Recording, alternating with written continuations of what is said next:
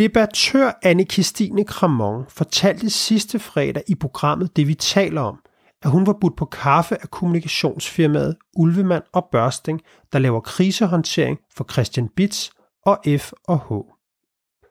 Over en kop kaffe ville en rådgiver fortælle, at bitstillet slet slet ikke er en kopi af den lille keramiker Kasper Wirtstil. Med andre ord, anne Christine skulle påvirkes til at tale positivt om bits i medierne. I dag skal vi dybere ned i den sag, og så skal vi tale om de ufine metoder i PR og lobbybranchen. Vi får besøg af anne Christine Cramon og har professor i lobbyisme Per Munk Christiansen med over telefonen. I denne uge er vi også så heldige, høhø, at vores sponsor HelloFresh for alvor har trådt i spinaten. De er havnet i en shitstorm, fordi de har byttet om på datomarkaderne, dem skal vi også tale om i dag. Velkommen til ugens krise, og velkommen til dig, Anna. Tak. Har du det godt? Super godt. Det er jo et spændende line-up, du kommer med her med kinderæg, at jeg tror ikke, vi har prøvet at forene de to discipliner, øh, sponsorindlæg og krisehåndtering. Nej, men det er sjovt, fordi det der med Hello vidste Fresh... det. Jamen, vi, altså, det, vi, ikke, om vi, vi vidste lige, lige, dengang vi fik dem som sponsor, så, og vi sad dernede, du ved, med, Med de store kuglepinde de store, fremme. med de store og kuglepinde fremme og banke, kontakten også. jeg- Vi skal altså, hvis de i noget snavs, du, så får de altså Så en får tur de en, og alle sagde, ja selvfølgelig. Det er fint, at nu se, om det holder. Man. Og jeg stod i søndags, jeg skulle lige til at, jeg havde lige taget et billede af, jeg havde lige åbnet øh, kassen, og sådan ville ligesom tage et billede af sådan en søndag, hvor fedt det er til re- hele ugen. Og jeg skulle lige til at lægge det op som, her nu er et sponsorindslag fra ugens krise, men så øh, kunne jeg bare se, det, folk begynder jo at sende os de her, øh, hvad skal man sige, øh, screenshots af folk, den der, det er især en, der er gået viralt jo.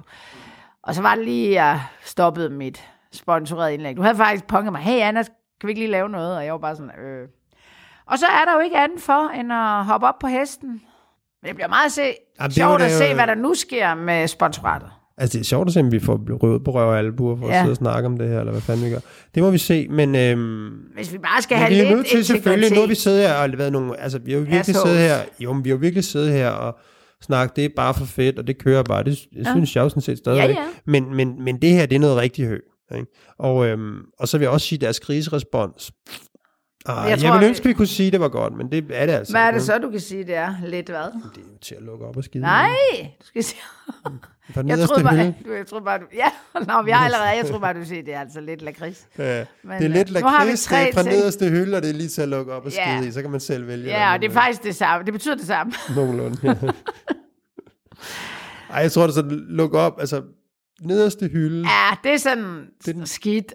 Og lakrids, det er sådan ironisk skidt, men hvis ikke man mener, det er ironisk, så er det bare ikke så godt. Og så har vi til at lukke op og skide. Der, der er alt, der kan du pakke sammen med alt. Ja, det er bare... Ikke? Men og jeg kan huske, jeg sad jo og, og tænkte over det, da vi øh, ondulerede, eller hvad man skal sige, øh, nemlig.com. Men jeg var ude i, at det var sådan noget øh, chauffør ting, der var det det galt med ikke. det. Nej, men det her område, det kender jeg så rigtig meget til, fordi jeg jo har en, øh, en dagligvare aktør på markedet som kunde, og det er for alle øh, supermarkeder online. Aktør, det lyder som om, du er så hemmelig. Jamen det er fordi, man øh, i, i den branche, det kan jeg jo godt lige lære dig lidt om, der siger man ikke øh, supermarked. Hmm. Øh, fordi det er ikke alle øh, af de her dagligvarebutikker, der er Altså, supermarkeder. dagligvareaktører. Ja, men nu er det fordi, det er sådan mere branche. Nej, men det er fordi, at, at er jo ikke alle. Netto er ikke et supermarked. Jeg har jo engang, jeg må ikke lige sige noget, jeg ved ikke, jeg afbryder. Jeg har jo engang siddet øhm, til sådan en, en familie, et eller andet. Det var en fødselsdag, et eller andet.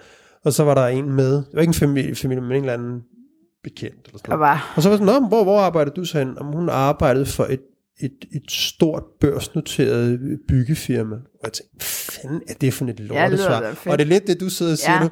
Øh, Jeg arbejder jo for en Nej, men det er, fødevareaktør. nej, men det er fordi, når vi, jeg arbejder jo for en af dem. Men vi har fortalt en lille sjov anekdote. Det var, da jeg lige startede med dem øh, for, øh, hvad skal vi, otte år siden eller sådan noget. Så skulle jeg skrive en pressemeddelelse. Og så laver man, så vil jeg lave sådan det, der hedder en, øh, det hedder i, øh, i mange, øh, hos mange øh, professionel kommunikatør, der hedder det en boilerplate. Det siger jeg nu aldrig. Men det er det, når man har skrevet pressemeddelelsen, så skriver man om øh, virksomheden eller om sagen. Altså sådan, hvor man på en eller anden øh, bullet måde får skrevet noget om den her virksomhed, der står som afsender. Og øh, det havde jeg så skulle skrive, og så kaldte jeg, så skrev jeg øh, øh, fakta om den her øh, øh, det her dagligvarerbutik, du bliver helt ud af den. Så fik jeg bare tilbage. Skal du fandme ikke sige. Skal ikke nævne konkurrenter i mm. vores pressemeddelelse. Mm. Jeg, var sådan, jeg har da ikke nævnt nogen konkurrenter. Det har du da. Du har skrevet fakta om... Ja. Så ved man, så lærer man lidt om, om kommunikation i dagligvarer, at du skal fandme ikke bruge ordet fakta overhovedet.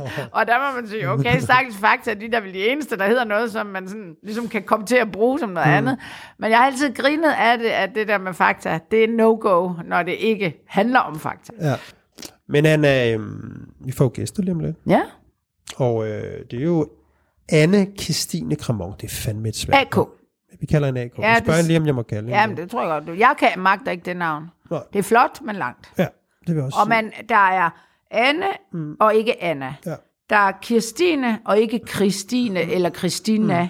Og Kramon er jo heller ikke sådan, uh, Hansen. Jeg øvet mig det er 30 et gange på at sige navn, navn. Jeg kan godt til at høre, du har... Og du Jeg har store vanskeligheder. Du er, ja. Men faktisk, det program, vi jo sådan... Det program, vi har lagt op til at lave i dag, jo faktisk, at vi sådan også har annonceret til lytterne, at vi ville, øh, at vi har ville lave før. Altså nemlig det der med, at, øh, at når man sidder på vores øh, side, skulle jeg til at sige, og vi får en masse mails og alt muligt andet, så er der jo også øh, nemlig de her mails fra øh, lobbyvirksomheder, PR-byråer og sådan noget, som, som nogle gange prøver, altså jeg kalder det jo sådan at groome os lidt. Ja, ikke? fordi det er både positivt og negativt. Ja, ja. Mest positivt, Jo, men der er meget ofte, så er det sådan, du ved, en eller anden, Nå, jeg har kendt så. for mange år siden, der skriver til mig, og jeg kan bare ringe, hvis jeg vil høre mere om en eller anden sag, eller jeg kan et eller andet. Altså, hvor jeg sådan, og sådan, og i øvrigt, du har også Men det skal vi jo en tale om. flot trøje. ikke? Ja, det skal vi tale om i dag, men Ja. det der med at sige, at, at, øh, at det er jo sådan lidt, øh, om man så må sige, også forbindelsen til, at, øh, at AK, hun kommer lige om lidt. Jamen, hun har også en... Øh, vi har jo arbejdet sammen på øh, ja, et bureau, der binder os alle tre sammen. Mm. Der hedder Gilmartin Kisse. Hvor, er jo ikke samtidig. Nej, nej, men vi har jo i hvert fald været der alle sammen. Mm. Og AK og jeg har været der på samme tid. Vi startede mm. nærmest oven i hinanden. Ja. Og, øh, men vi har jo også været på andre bureauer, og vi har haft noget med alle mulige andre folk, Altså, det er jo der hopper rundt i den her. ind, ikke? Nej, det vil jeg ikke sige. Ikke sådan en Vi veninde på skulle da den ud og høvle mig Ja, ja, sammen. men ja, du, sådan er det med mit arbejde. Det flyder sammen, men det er ikke sådan... Det er ikke private fester og mærkedag, fødselsdag og sådan noget. På den måde, det er en professionel veninde, det må du da godt sige. Ligesom jeg anser dig for en professionel det veninde. har jeg fandme forstået, mand. Du er en professionel veninde. Fuck dig, mand. Mere kan det men ikke jeg vil sige, til. jeg, jeg var lidt, da vi skulle øh, invitere AK herind, fordi jeg tænkte, er det nu, altså er det næstformanden for MeToo, vi kommer ind? Er det nu det? Skal I nu sidde og bashe nogle mænd, eller hvad fanden Nej, er i dig. gang i, mand? Bare dig. Ja, okay. Dig og lobbyisterne, I får lige en I får en lille tur, mand. Nej, jeg tror bare, det vi handler om, vi er også, altså, vi har alle tre nogle erfaringer. Mm. Øh, og vi har måske også alle sammen en uh, grund, øh, altså de der dirty tricks, tror jeg, vi alle tre er sådan lidt, caller dem lidt, ikke? Jo. Men skal vi ikke prøve at få hentet hende, øhm, Jo. hende AK der? Jamen, vi har jo fået fint besøg af Anne Christine Kramov. Må jeg godt kalde dig AK? Man må godt kalde mig AK. Vi har jo inviteret dig ind, fordi vi godt kunne tænke os at høre dig tale lidt om, hvad skal man sige, den der lidt spontane historie, der kom frem i øh, det, vi taler om I sidste uge. i sidste uge, hvor at, øhm, at jeg i hvert fald lige blev sådan ringet op, og der sagde, hey, du skal lige høre noget lige nu. Uh, Ulvemand og Børsting, de bliver totalt called i det, vi taler om. Og så talte øh, jeg med Anna, og vi tænkte, så det blev kun en lille historie i det, vi taler om. Ja. Det kunne vi Ja, godt... ja, ja. Ej, ikke lille, men... Nej, nej, men det er jo Men- klart, den var så spontan, så kan man jo ikke lige... Men Anna og jeg har jo sådan selv talt om at prøve at lave et, et program, der handler lidt om alle de der metoder, som vi også selv nogle gange bliver udsat for at blive groomet, eller blive inviteret ind til noget, eller bliver svinet til. Og måske også selv har udsat folk for. Ja, måske. Så ja, ja måske. Nej. Det, kan, det tror jeg Hvad faktisk ikke, vi har. Men jeg Nej, nej, også- det kan vi godt tage. Vi kan godt prøve det, at- kan, det skal vi nok det tage. kan godt være, det kan ja. vi, Nu vi, du godt, vi kan godt det, lige ja. prøve at, at, at selvrense. Altså, jeg har leveret nogle, nogle Anna, hun er altså, hestehoveder i en seng, og sådan, men ellers Jamen, så det er noget jeg andet. ikke, jeg har gjort Det er noget andet. Ja. Ja, ja, men altså, jeg har da også tævet nogen til tavshed, men altså, det skal- vi ikke ind på i dag. Det er et andet program. man har vel tager vi lidt en anden i dag. En anden podcast. PR-bagagen. ja. Men AK, vil du ikke bare øh, lægge for og sige, hvad er det egentlig, der sker i den her... Øh, hvad er det egentlig, der sker på din telefon? Jamen altså, det der sker, jeg tænker egentlig, at jeg starter lidt før. Ja. Øhm, det der sker, det er, at, øh, at jeg skal i det, vi taler om. Og det starter, der starter vi med at optage kl. 2 fredag eftermiddag. Og jeg skal egentlig i gang med lige at læse lidt op på, hvad skal vi snakke om, og det er sådan altid lige ret nok at være lidt nede i substansen på de forskellige historier. Og så er der en konsulent fra Ullemann og Børsen, der skriver til mig, hey, skal du i det, vi taler om i dag? Og så skriver jeg, ja, det skal jeg. Øh, så skriver han, må jeg lige ringe? Og jeg er sådan, ja, ja, du ringer bare. Altså, jeg ved ikke, hvad det handler om, det her. Og så ringer han til mig, og så siger han, kan du ikke lige nå, nå at komme ind forbi i dag, øh, inden det vi taler om? Jeg vil gerne lige vise dig det der øh, øh, stel, bits han har lavet. Vi arbejder for FH, og jeg vil gerne lige vise dig det, fordi at, at det er overhovedet ikke, altså ligner overhovedet ikke en kopi. Ligner det slet ikke. Og, og jeg, øh, jeg kender... Øh, Vedkommende jeg kender vedkommende, men jeg kender også øh, en anden fyr, som laver, jeg ved laver sådan noget pro bono-arbejde for Kasper Wirtz, den anden part. Og jeg er slet ikke nede i substansen af sagen med, hvad han egentlig render og laver sådan rent konkret, men jeg ved, at han hjælper Kasper Wirtz, fordi at det, er, det er en sag, det her, hvor man åbenbart skal have en kommunikationsrådgiver på. Men Kasper Wirtz har ikke midlerne til at have et stort bureau, som jeg jo så opdager der, at Bits i og med, at han har et af de dyreste byråer i, i København. Øhm, og så siger jeg sådan øh, til ham, øh, konsulenten fra Ullemann og Børsning, altså du skal bare lige vide, at jeg kender faktisk ham der. Jeg ved godt, der er en anden side af sagen. Og så siger jeg, jeg ved også nu, når du ringer til mig, altså du rykker hvad, 50 lapper om måneden for at sidde og ringe til mig og overbevise mig om, at, øh, at Bits stel øh, øh, i hvert fald ikke er en kopi. Øhm, og, at, øh, og nu vil du så have, at jeg skal komme ind og se noget stel, som du har udvalgt. Altså, det, det, det har jeg ikke lyst til, og det har jeg ikke tid til i øvrigt, inden jeg skal i det, vi taler om. Og så er det sådan lidt, øh, hej hej igen. Bliver han sur der, eller? Nej, ikke rigtigt, og, og det gør jeg heller ikke. nej. altså, øh, øh, samtalen er sådan egentlig meget, øh, hvad skal man sige, jovial, hvor jeg er sådan lidt... Du må Øh, forstå. Og jeg tror også først, jeg forstår det også først Ja. lige rigtigt efter, Ja, hvad det var det her. over, altså, ja. jeg blev sådan lidt taget på sengen. Også fordi jeg siger til ham, at øh, så siger jeg, jeg ved jo, at, øh, at Kasper Wirtz har vundet to sager nu i Sø- og Handelsretten og i Østerlandsret. Og så siger ham, øh, øh, Ullemann og Børsting, konsulent, så siger han, ja, ja, men øh, øh, Bits har jo vundet en anden hvad er det, forbudssag, eller whatever it is. Så der står jo faktisk 2-1, og det bliver jeg sådan forvirret over, fordi ja. det vidste jeg ikke. Eller Nej. sådan, tænkte sådan, okay, der er noget, jeg ikke lige har styr på her. Øhm, og jeg lægger så på, og hej hej igen, og så tager jeg ind, og så laver vi det, vi taler om, og vi taler om den her sag. Og så tænker jeg, øh, også fordi, at jeg, ligesom jeg jo også er sådan en kommunikationsnørd, så jeg interesserer mig jo også for det kommunikationsmæssige aspekt i det. Og det, jeg synes faktisk, at det er ekstremt interessant, at det er Ullemann og Børsting, der håndterer den anden side af sagen. Så selvfølgelig siger jeg det. Altså, øhm, og, og, og fortæller så øh, i radioen, hvad jeg har oplevet den formiddag. Og, øhm, og så holder vi pause klokken tre, som man altid gør i det, vi taler om, og så får jeg nogle beskeder fra den her konsulent, som skriver til mig, vi kan altså ikke have en samtale, uden at du fortæller om det i radioen. Så har jeg da også prøvet det. Og hvad Nej, har det altså, sådan? det er synd for ham, faktisk. Jamen, jeg er sådan lidt, altså, hvad regner du med? Du ved, jeg skal ind i et radioprogram om to-tre timer. Og du siger eller sådan. fra i Altså, altså, telefonsamtalen. Ja, og også sådan, altså jeg tænker sådan, du kender mig jo nok til at vide, at hvis du sådan skal lobby et eller andet under gulvtæppet, altså så er jeg måske ikke den rigtige, eller så skulle du måske have taget fat i en anden. Øhm, og så skriver jeg til ham, øh, husk at lave kommunikation, så det kan tåle dagens lys. Og så skriver han, det gør jeg også. Hvad kan ikke tåle dagens lys? Jeg troede, vi havde fortrolighed. Der tog jeg fejl. Øhm, og så skriver jeg til ham, jeg tror egentlig bare, du skal sige tusind tak for, at jeg ikke nævnte dig ved navn, da jeg fortalte om jeres bøllemetoder. Og så skriver han, bøllemetoder, nå men okay. Og så skriver jeg, og det kan jo netop ikke tåle dagens lys, hvis du er sur over, at jeg nævner det. Det må jeg sige. Ja, Og så hører du ikke mere fra ham. nej. Og så Øh. går, siger du, så går du ind i, i programmet igen. Ja, så går jeg ind i programmet igen, og, øh, og har jo talt med, lige vendt det med Ditte Ockmann i pausen, ligesom mens det sker, og så bliver vi enige om, at, at nu læser jeg de her sms'er op.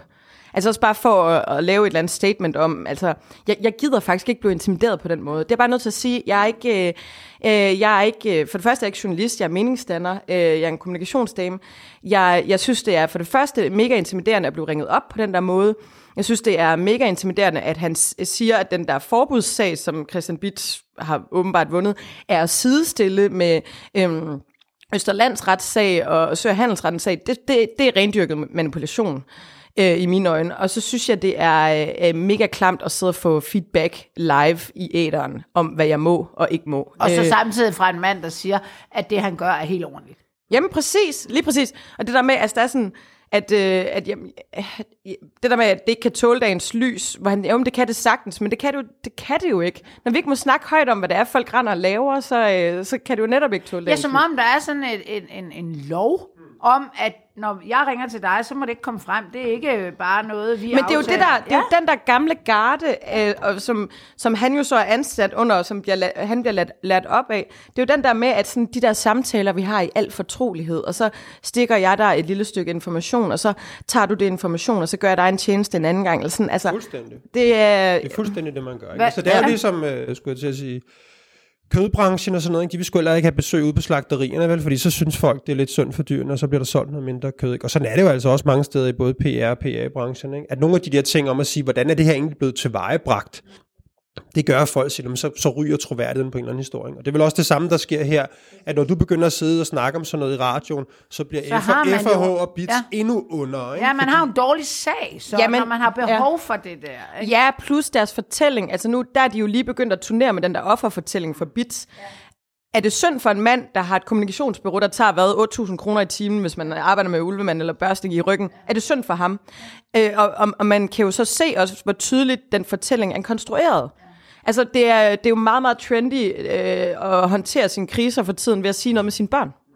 Altså, øh, min, jeg, jeg får øh, ondskabsfulde beskeder, og det er faktisk også synd for mine børn. Altså, det er sådan blevet det, Og det- det, der kriserespons, man ikke kan anfægte. Ja, man kan ja. nemlig ikke anfægte det, og hvis man bare overvejer at sige til Bits, øh, gider du at vise et par eksempler, så er man jo per definition den ondeste person, der ikke tror på ham. Det kan vi jo se på hele det kor, der hylder ham derinde. Og det er jo altså, sikkert ganske rigtigt, at hans børn har fået nogle øh, trusler, hvad det så end er. Men det har jo intet med den her sag at gøre. Nej, og plus man kan sige, er det folks skyld, eller er det en, en øh, voksen, en far, der ikke øh, opfører sig ordentligt skyld? Altså helt seriøst, der er jo altid muligheden for at lade være med at bringe sig selv i de her situationer. Ja, ja, og jeg tror, der var det ikke, var det ikke øh, Lars Lykke, der på et eller andet tidspunkt skulle øh, tale, forsvare sig, eller der var noget kritik, og så sagde han, at der var tale om en fokusforskydning, hmm. som det er jo faktisk et fantastisk ord, ja. som jo er så til at lukke op og skide i, fordi det, altså, handler jo bare om, at du ikke vil tale om det, der virkelig skal tales om. Og der sidder øh, Bitch jo i, øh, det talte vi jo om i sidste uge af ugens krise, inde i den der bløde sofa, og får lov, altså det fylder jo meget mere med børn, og, øh, og hans eget, hvad skal man sige, øh, ubehagelige oplevelser i det her, hvor han jo trækker off- offerkortet. Ja. Og det synes jeg, øh, som du, det klinger jo hult med et stort øh, kommunikationsbrug i Fuldstændig, men det lugter meget af, at det er tidligere journalister, der har Ja. ja. lavet det her. Ikke? Altså har brugt deres kontakter på TV2. Nu har Bits ja. jo selv nogle gode kontakter på TV2, og har en masse venner. Man kommer i god aften live, man får lov at sidde det er næsten mikrofonholderi. Ikke? Jo. Og så går journalisterne ellers i gang med at bruge deres kontakter. Ikke? Og ringer til meningsdannere og debattører osv. og prøver at gøde den vej. Ikke?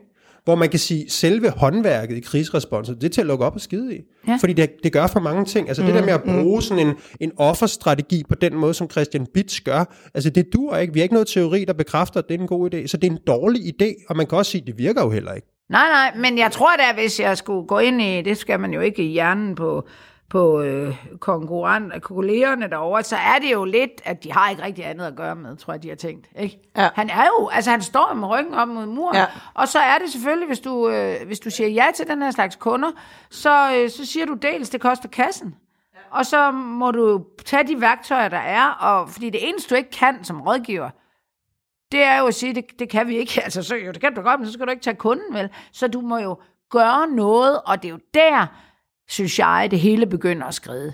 At, at du ikke at du, du griber i den værktøjskasse, der er så lyssky. Men jeg kunne godt tænke mig lige sådan at botanisere i det der med, altså hvorfor synes du, at det her var så Ja, forkert? lidt mere. Jamen, jeg synes, at det er forkert, fordi... Øhm, for det første, så er der noget sådan personligt i det for mig. Altså, der er virkelig sådan noget... Undskyld mig, men hvor dum tror du, jeg er? Altså, tror du virkelig, at du kan ringe til mig og bede mig om at komme ind og se noget stel, som jeg ved, at du har udvalgt til ikke at ligne Kasper Vyr til stel, og så går jeg ind i et radioprogram umiddelbart efter, og taler din sag. Altså, sådan, øh, øh, øh, ja, både sådan noget, prøv at lave lidt research på mig. Hvor står jeg egentlig henne i den her debat? Øhm, og så måske lige sådan, altså... Øh, Stikke en finger i jorden, Ja, det præcis. vi taler om også. Ja. Altså, hvad, hvad, men, noget, men, Det men når virker, du det virker siger, lidt tonedøvt, ikke? Jo, Ja. men der er jo, altså kan I følge mig i, at der er jo også en eller anden form for øh, erkendelse fra min, altså ikke erkendelse, sige, at det her, det lykkes jo. Det er jo derfor, de gør det. Ja. Det, er bare, det er sjældent, det ikke lykkes Ja. næsten.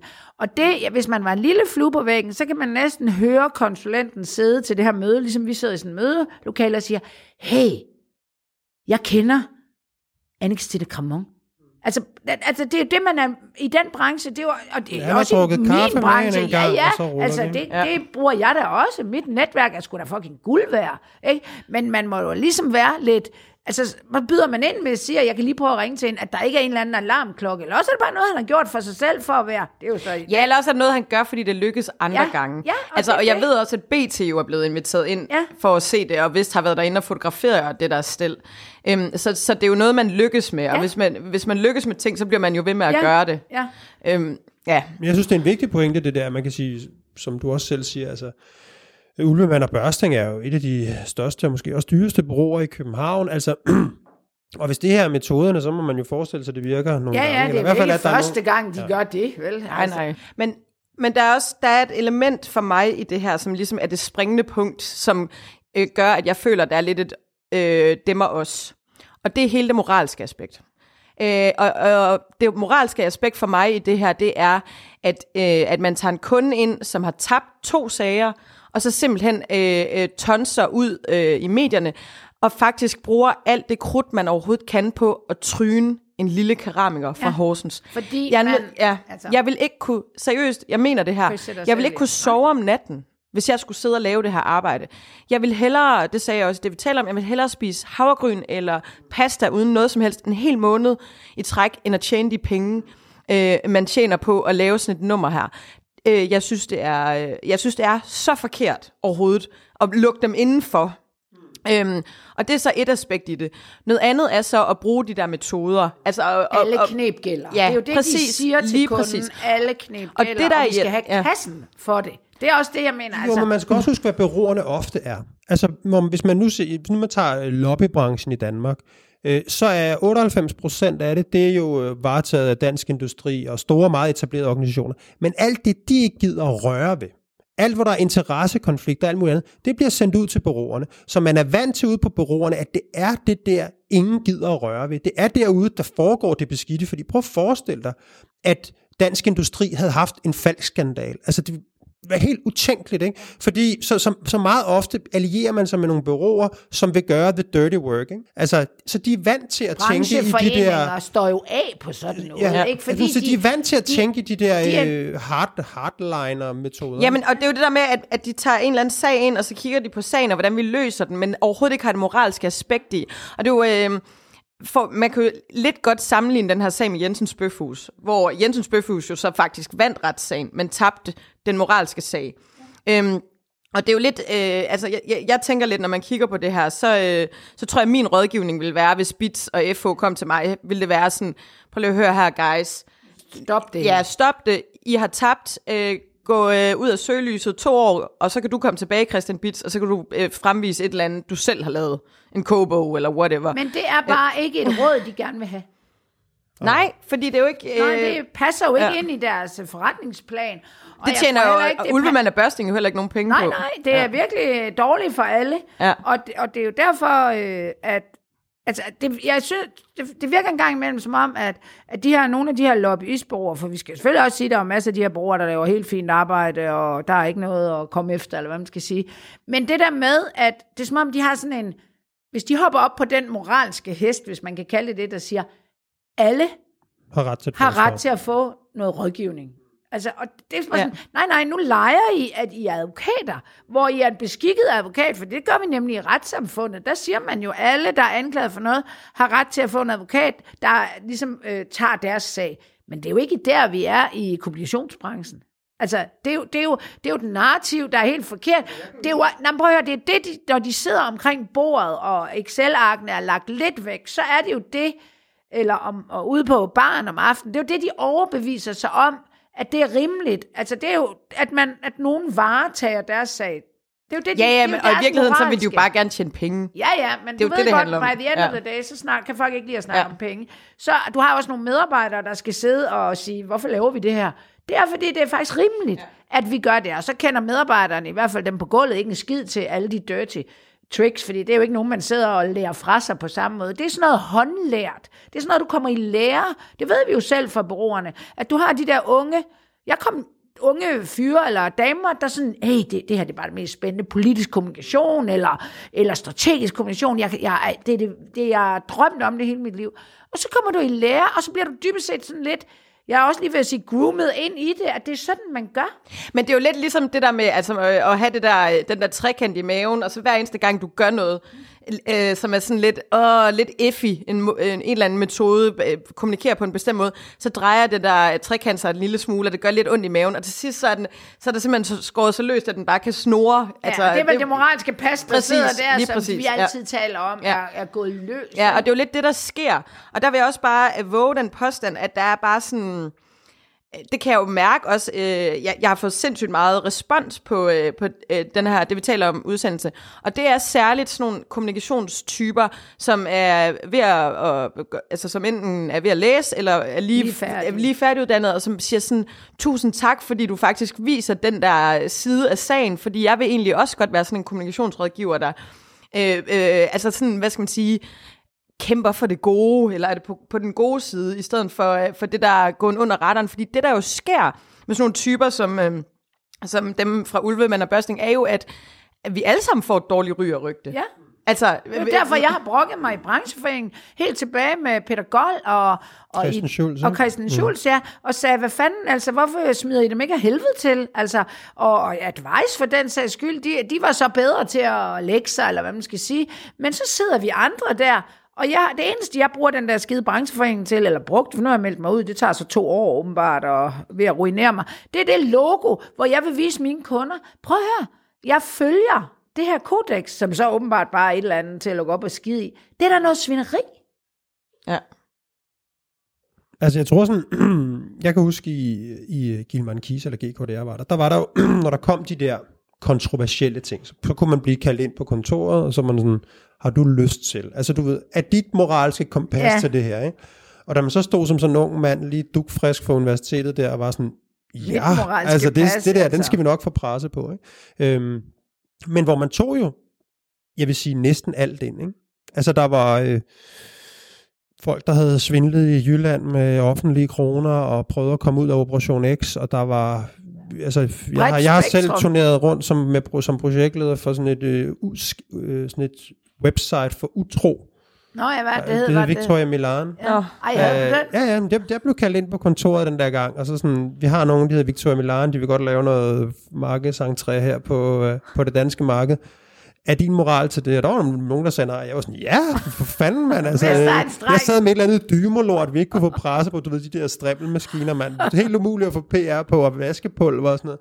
Og så var der bare Victoria Milan, Direkte og han røg direkte til- 21 søndag, ikke? Altså, det var bare goal, og jeg var sådan rigtig, sådan rigtig mørkes fyrst. Jeg var på med på en telefon nede fra Italien og sådan noget, til ham der, Victoria. øh, Sirk Sigurd Vedal hed ham, der, der lavede det, ikke? Nå, det var Men, han. men altså, jeg har jo aldrig gjort det i dag, det er jo nemt at sidde og sige, men, men det der med, at, at, øhm, at, Du at, var jo berådsmand, ikke? jo, jo, men jeg, jo, jo, men jeg synes, det var sjovt. Altså, jeg synes, det der, det ser så skægt ud, ikke? Og, og det, vi skulle lave, og jeg kan da huske, altså på det hold, jeg var på, der var der sgu ikke nogen, altså vi grinte der bare af det, ikke? Altså, Ja, ja, Men så kan man så sige, øh, hvor, hvad det var noget, altså, ikke? det var jo rimelig åbent, hvad det var. Altså, Ja, ja. Så man kan selvfølgelig sige, om, at det var ikke ulovligt eller noget. Det var bare en træls sag, ikke? Nå. Men, øh, og det vidste de jo på en eller anden måde godt. Jamen, mange bureauer har jo sådan et eller andet kodex. Altså, flere steder, jeg har været, der har man ikke arbejdet med våben og tobak. Det har ligesom været... Men så er øh, der alt andet. Ja, Fordi ja, det er jo det, du præcis. siger, ja. når du siger, at du ikke arbejder med våben og tobak, ikke? Altså, Ja, ja, ja så præcis. det er det. Og og jeg har da også været ved et bureau, hvor de arbejdede med kampvogne. Jeg er jo ikke selv direkte med på det, men altså... Øh, men, og, der, og meget af det er jo sådan noget, jeg har tænkt over efterfølgende. når jeg, nu var jeg været 30, da jeg ligesom stoppede sådan i den etablerede bureaubranche, Øh, men jeg tænkte over efterfølgende, hvad det var for nogle kunder, og hvordan vi ligesom gjorde tingene, og sådan reflekterede over det. Og grund til, at jeg stoppede, var jo, at jeg havde en følelse af, at det, det jeg gjorde, var forkert. Altså, jeg har jo også kunder, eller ikke lige nu, men, men kunder, der, jo, det kan godt være sådan kontroversielt og sådan, men det, jeg vurderer ud på, det er dels, hvad er det for nogle metoder, vi bruger, Altså, altså, altså det, det kan godt være, at det er en sag, der er op ad bakke, men hvis ikke det er kriminelt, eller, men, og vi er åbne med, øh, jeg sidder jo mest med krisekommunikation, så det er jo der, hvor jeg engang imellem siger, jamen, det vil jeg da godt lave, hvis I erkender, hvad fanden øh, der er sket, og har rettet op på det, så vil jeg godt hjælpe jer. Men det er jo alt det der lyssky øh, lort, jeg ikke vil røre ved. Ja. Ikke? Jeg synes jo, det er fair nok, at man, man ligesom Christian Bitz og FH, og de er uenige, og de vil gerne... Altså, det er jo fair nok at søge kommunikationsrådgivning i den her sag. Og så går man, hvis man har penge nok, så går man til dem, hvor rygtet siger, de er nok de bedste, og de har de bedste kontakter. Det tror jeg skulle sådan set er rigtigt nok over hos Ulvemand og, Christian, eller Ulvemand og Børsting. Ulvemand og Christiansen i gamle dage. øh, men så... Øh, men, men så, så den del synes jeg sådan set er, er fair nok på en eller anden måde. Ikke? Og, og, og det, jeg siger, det, det kommer altid ned til en selv, om kan man arbejde. Der er også gode argumenter for dem, der arbejder i tobaksindustrien og våbenindustrien, siger, om der er jo nogen, der skal give dem en stemme, eller whatever de nu hygger sig med deres moralske kompas. Og så er der så de der metoder, hvor man ligesom kan sige, de skal skulle calles på en eller anden måde. Der skal folk vide, hvordan det her, det, øh, for, fordi der er noget, der er noget øh, hvad skal man sige, der er noget, sådan noget samfundsproblematisk i det, ikke? at du sådan på en eller anden måde kan købe dig til en politiker, eller du kan købe noget adgang, du kan købe noget magt, eller du kan øh, du bruger nogle metoder, hvor du intimiderer andre mennesker, som du er blevet lidt over hos Ulemann. Altså hvor du bruger sådan noget, det er faktisk ubehageligt, du sætter andre mennesker i en rigtig ubehagelig situation, kvad din modus operandi, skulle jeg til at sige. Plus, I, men, ja. Nå, bare kom. Jamen, plus, at der er også et aspekt i, at, som jeg synes er interessant, det der med, at det kunne også være fedt, hvis forbrugerne kan aflæse det her. Ja. At, der, altså, at der kommer det ekstra lag på, at forbrugere, eller øh, kunder, eller øh, borgere, eller hvem, hvem vi nu har med at gøre, har, ja. Ja, øh, at de faktisk godt ved, hvad det er for... Det er ligesom om, de mangler et element af spillepladen, når de ja. ikke ved, hvad det er, der foregår. Ja, der er når man sidder og siger... og de ikke ja. aner. Det er jo også derfor, folk ikke har en skid tillid til ja. det, ikke? fordi ja. de sådan, er, er spundet, eller hvad handler det om? Og det er jo på grund af sådan noget, som, som, som, som du fortæller om her, ikke? Altså, og hvor man ikke kender forskel. Jeg kan huske, da jeg stoppede på mit, eller da jeg blev færdig, som fik min kandidatgrad og sådan noget, der gik der to minutter, så blev jeg inviteret ind i sådan et netværk, ja. som var sådan orkestreret af et af de der store lobbybyråer. Altså så kunne vi, ja, kaffe... Ja, ja, så ja. kunne vi, det var sådan noget lidt alumni, ikke? Og så kunne vi sidde der og hjælpe hinanden, og lige komme, og så var der en sag og sådan noget, ikke? Og det, det skulle jeg aldrig være en del af, men bare for at sige, det der med, det gik, altså de tænker så meget i det der med, vi har mødt hinanden, vi har set hinanden før, jeg klør dig på ryggen, du klør mig på ryggen og sådan noget. Og som man jo bare kan sige, i de der demokratiske processer, der er her i landet, det dur ikke, at det er sådan. Ja. At det så nok er sådan et langt stykke noget, men det dur jo ikke, at det er sådan, at folk ikke ved, hvem, hvem er venner her? Hvad er interessekonflikten hen, ja, når nej, vi sidder og, her? Og derfor er det en del af den demokratiske proces, at skulle da call det. Jamen det er jo også det, altså jeg kan huske en af de ting, jeg var sådan lidt desillusioneret over, da jeg øh, sådan startede i PR-branchen. Jeg øh, fik et studiejob på min kandidat og begyndte ligesom på det der.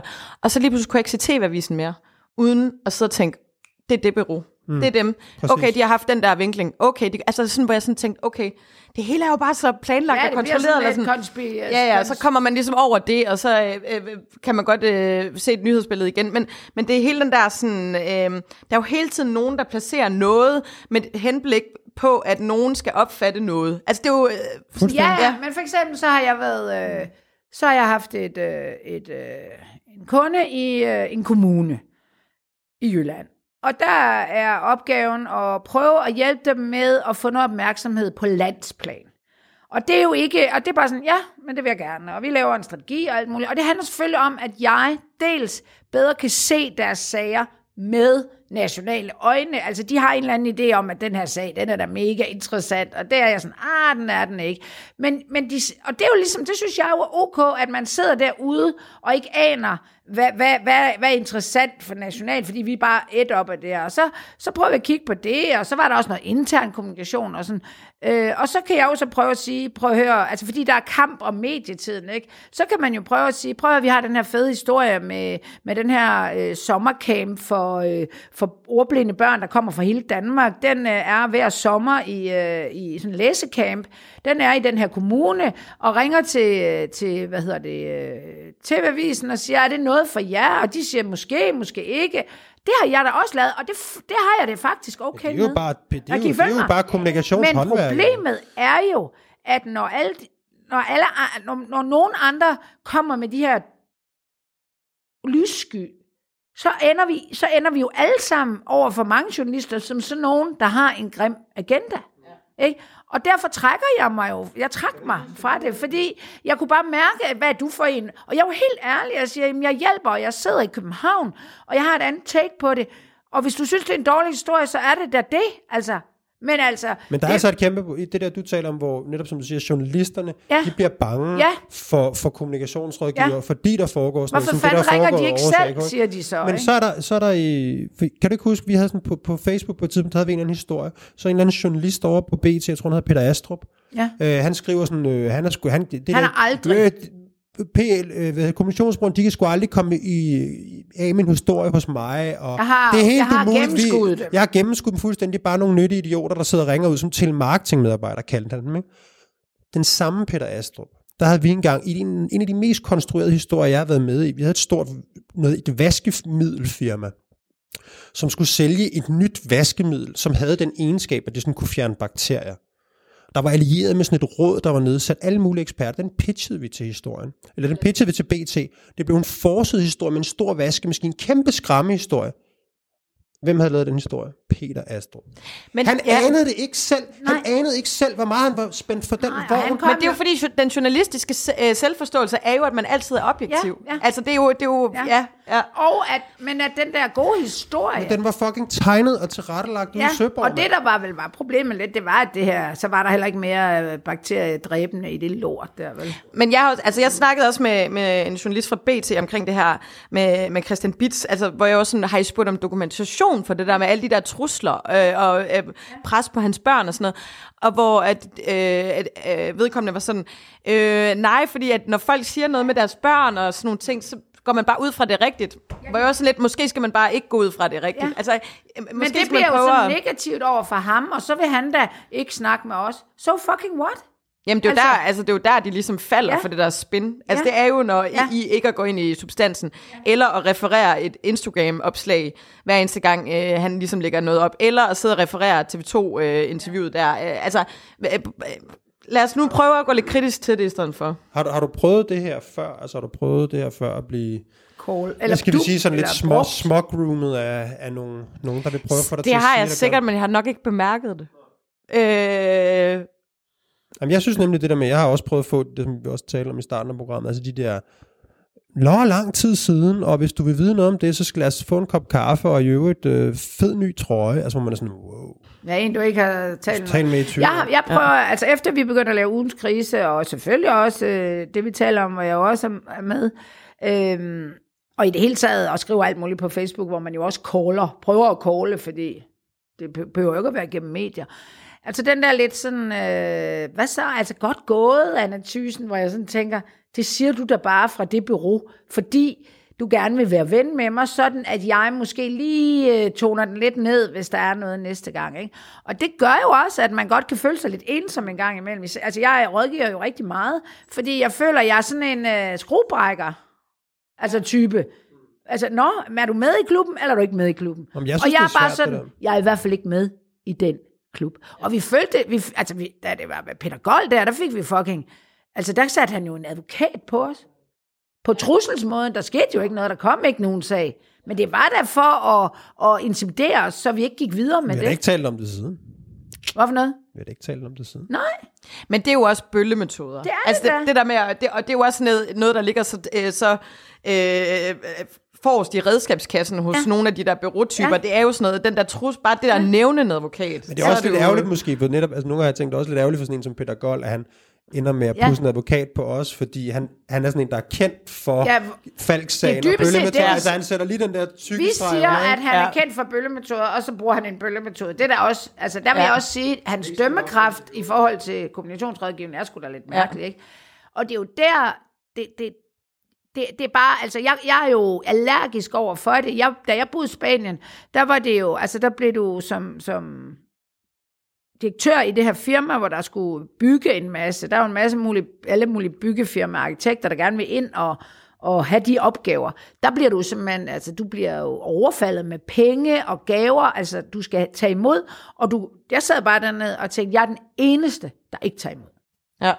Den eneste. Og det var også det, der gjorde, at da jeg, da jeg sagde det højt, det var jo det, de, de blev helt vildt overrasket over. Jamen, det er Fordi det, de der har noget på med. hinanden Jo, alle sammen, så derfor er der ikke nogen, der siger det højt. De har simpelthen troet, at jeg havde fået noget ud af det selv, og derfor ikke kunne sige noget. Altså, jeg har den der, den der over fra et unavngiven, men stort bureau, også beliggende i København, øh, fra en, øh, en tidligere partner, som var det der med, at du inviterede simpelthen øh, kunden på stripklub, når du stod i snit til det. Så tog de ned på en eller anden sted nede, hvad ved jeg, på Waterloo. Vesterbro, et eller andet. Og så sad de dernede og hældte en masse champagne, så havde du fucking noget sammen. Og Du havde noget du kunne bruge på dirty. og du ja. var en del af, af klubben. Ikke? Men prøv at høre, jeg sad efter PFA-sagen, så blev jeg interviewet af nogle øh, politikjournalister, de vil være åben, eller skrive den der bog om skandalen. Og så fortæller jeg om, at jeg havde konteret bilag fra, jeg tror det var for den, der hedder Waterloo, klub, sådan en stripbar på Vesterbro, lige der ved hovedbanen-agtigt, ikke? Og øh, jeg ser jo de navne. Det, der var Kurt Thorsen jo rimelig åben. Der blev bare skrevet på, hvem der var. Han skulle trække lortet fra, og så skal man altså skrive, hvem der er med. Så sidder man jo ikke og opdigter nogen. Der var bare dem. Og det var jo journalister, der var med. Og da jeg siger det til nogle andre journalister, og siger, jamen altså, det er der jo ikke noget ulovligt i, og det er jo det, der hedder entertainment. Om, jeg tror ikke, loven siger noget om, du må trække fra, om det er en restaurant eller en stripklub. Det er vist nogenlunde det samme. Men da jeg begynder at fortælle om, hvilke journalister der var, så blev, de, så blev politikken, altså nu var de jo så ikke politikken, de var ligesom købt sig fri til at beskrive den her skide bog, så blev de jo, det var så akavet, den stemning der, hvor jeg siger, jamen det er jo, det er jo altså, hvad, hvad, hvad, hvad betyder det, når nogle journalister, altså, det kan da godt være, at det bare var en hyggelig aften. Det kan da godt være, at der er nogen, der siger, at jeg har aldrig været på stripklub, det var i hvert fald det, jeg hørte. Øh, og hvis jeg gør det, så siger min kone hjemme på øh, bankudtog, hvad fanden har du lavet der, Mark? Og så er du fri for selv at betale, og, og du var inde og kigge, og bla bla bla. Men det er jo de metoder, som er i forretningslivet, som også er i det her. Jamen det er jo, altså, jeg har været på sindssygt mange sådan nogle luderture, Ja. hedder det. Øh, Ja, hvor det man, øh, man det jeg arbejdede for øh, et bureau, der havde mange sådan rejsedestinationer, og så øh, rejste jeg afsted med journalister, alle mulige steder hen, Sydafrika og alle mulige. Øhm, og så, øh, så havde jeg ligesom øh, fem, seks journalister med, og så var vi afsted x antal dage, og det var bare sådan middag, og ud og se en masse fede ting, og sådan, altså nogle fede ture. Jeg var ligesom sådan øh, den der rejseleder, og øh, de der journalister, øh, dem 10 år siden måske, de var tit sådan lidt nogle æl- ældre fordrukne mænd. Så det var sådan noget, Jørgen, banke, banke på hans hotelværelse om morgenen, bussen kører om 10 minutter, ja. gider du godt lige, og altså der var sådan, Ja, du var lidt hans Ja. mor. og det var bare sådan en måde, man gjorde det på. Øh, men hvor nu er det jo noget helt, helt andet. Altså den der med at tage imod på den der måde, og der skal være noget selvbetaling, synes mange af medierne selv, for øh, at kunne tage med. Altså man kan ikke bare lade sig, og de skriver også nu, at de er inviteret af XY firma, øh, eller XY rejsebureau. øh, Annoncør betalt. Ja, præcis. Altså, hvor at i, i, øh, i gamle dage i godsøjne var der jo fuldstændig sådan frit slag. Der kunne man jo bare indkassere, indkassere, indkassere. Men, ja. men tror du ikke også, AK, at der er sådan lidt, øh, lidt generation i det her? 100 procent. Altså det der med, at, at, at altså nu repræsenterer du måske sådan lidt øh, den yngre del af kommunikationsbranchen, og hvor man kan sige, at den anden ende, der ligger Ja. Ulvemand og Michael Christiansen og hvad det ellers hedder. Ikke? Altså det der med at sige, at de driver måske også... Rød et bureau- P, nu skal du ikke glemme dem. Uh, der Ja, er jo P, masser det er- af... Vi Grace P. Grace, Ja, Ja. great. Nå, jamen, bare sådan, at I, I skal ikke føle, at føle jer helt udskammet. De nej, andre, det der er er også masser det. i... Michael Christiansen. Ja, man, ja, Ja. Og, og så er der, altså undskyld, jeg siger det, ham der øh, smed, journalisten, øh, der var på øh, Falk-sagen, sådan en ene lonely guy, dem er der jo også masser af, ja. Ja. ikke? Som, øh, som bruger deres, som li- egentlig dybest set lever af deres kontakter. Noget jeg også synes, der er vildt, det er jo alle de der politikere, der nu sidder i kommunikationsbureauer. Altså, de er jo ikke nødvendigvis de fødte kommunikatører. Nej, det handler jo kommer, bare. De kommer med sådan et, øh, den der, hvad var det, vi kaldte den? den der musik? Rolodex. Ja, Rolodex. Ja. Og noget af det er helt outdated og Ja. helt ligegyldigt, og så er der måske noget, ikke? Men det er jo det, de bliver hyret for. Det er jo deres fucking kontakter, ja. og deres evne til også at lægge pres på.